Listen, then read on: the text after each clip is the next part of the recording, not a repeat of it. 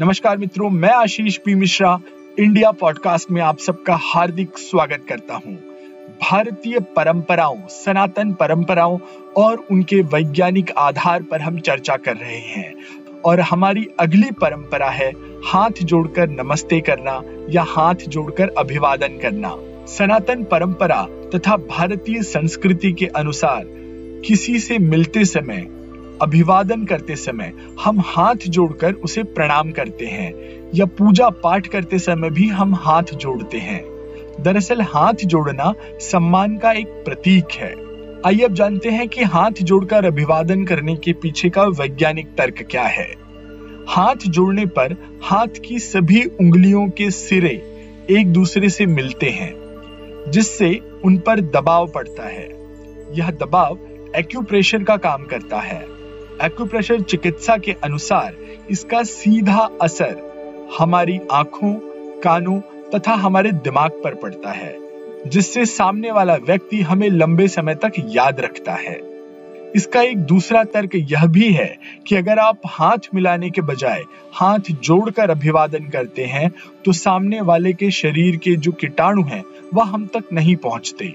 हाथ जोड़कर अभिवादन करने से एक दूसरे के हाथों का संपर्क नहीं होता है, जिससे बीमारी फैलाने वाले वायरस या बैक्टीरिया हम एक दूसरे तक आदान प्रदान नहीं करते और हम बीमारियों से बचे रहते हैं। तो इस श्रृंखला में हमारी अगली परंपरा है, एक गोत्र में विवाह नहीं करना। मित्रों, आप में से कई युवा पीढ़ी के लोगों को ये पता नहीं होगा कि हमारे गोत्र होते हैं। आप अपने माता पिता से अपने गोत्र के विषय में, आप अपने दादा दादी से आपके गोत्र के विषय में पता लगा सकते हैं।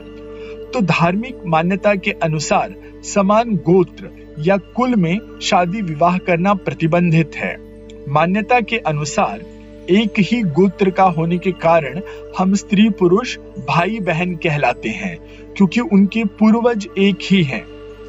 इसलिए एक गोत्र में शादियाँ नहीं की जाती, विवाह नहीं किए जाते। यह बात थोड़ी अजीब भी लगती है कि जिन स्त्री पुरुषों ने कभी एक दूसरे को देखा तक नहीं, या अलग अलग जगहों पर अलग अलग माहौल में पले और बढ़े, वो भाई बहन कैसे हो गए? आइए अब जानते हैं इसके पीछे का वैज्ञानिक तर्क। वैज्ञानिक तर्क यह है कि समान गोत्र का होने के कारण, चाहे वे भाई बहन हो या न हो, उनके जो गुण सूत्र हैं, जो क्रोमोजोम हैं, वो समान होते हैं। इसका संबंध आपकी ब्लड लाइन से है। इसलिए अगर एक गोत्र के स्त्री पुरुषों की आपस में शादियाँ होती हैं, विवाह होते हैं तो उनके बच्चों में अनुवांशिक, यानी जेनेटिक बीमारियाँ होने की संभावनाएँ बहुत बढ़ जाती हैं, जो उस परिवार या उस खानदान में रही हो। ऐसे बच्चों में अनुवांशिक दोष, जैसे कि मानसिक कमज़ोरी, अपंगता, इस तरह के गंभीर रोग जन्म से ही पाए जाते हैं। ऐसे बच्चों की विचारधारा, व्यवहार आदि में कोई नयापन नहीं होता और उनमें क्रिएटिविटी यानी कि रचनात्मकता का अभाव होता है। इसलिए अलग अलग गोत्र में शादी करने से स्त्री और पुरुष के गुण सूत्र यानी क्रोमोजोम जीन्स आपस में नहीं मिल पाते, जिनसे उनमें बच्चों की अनुवांशिक जो बीमारियाँ हैं, वो होने का खतरा समाप्त हो जाता है। अगली पारंपरिक मान्यता है कि दक्षिण दिशा या पूर्व दिशा में सिर करके सोना। धर्मशास्त्रों के अनुसार सोते समय आपका सिर दक्षिण या पूर्व दिशा में होना चाहिए, तथा आपके पैर उत्तर या पश्चिम दिशा में होने चाहिए। मान्यता के अनुसार ऐसा न करने पर बुरे सपने आते हैं और ये अशुभ होता है। आइए जानते हैं कि अब इसके पीछे का वैज्ञानिक तर्क क्या है। पृथ्वी के दोनों ध्रुवों, यानी कि उत्तरी ध्रुव, यानी नॉर्थ पोल तथा दक्षिण ध्रुव, यानी कि साउथ पोल में चुंबकीय प्रवाह, यानी कि मैग्नेटिक फ्लो होता है। उत्तरी ध्रुव पर धनात्मक, यानी पॉजिटिव और दक्षिण ध्रुव पर ऋणात्मक यानी नेगेटिव प्रवाह होता है। उसी तरह मानव शरीर में भी सिर में धनात्मक यानी पॉजिटिव और पैरों में नेगेटिव प्रवाह होता है। विज्ञान के अनुसार दो धनात्मक यानी पॉजिटिव और पॉजिटिव या फिर नेगेटिव और नेगेटिव ध्रुव अगर एक दूसरे के सामने आते हैं तो वो एक दूसरे से दूर भागते हैं। आपने यह बात स्कूल में सीखी होगी कि समान ध्रुवों में प्रत्याकर्षण होता है और विपरीत ध्रुवों में आकर्षण होता है।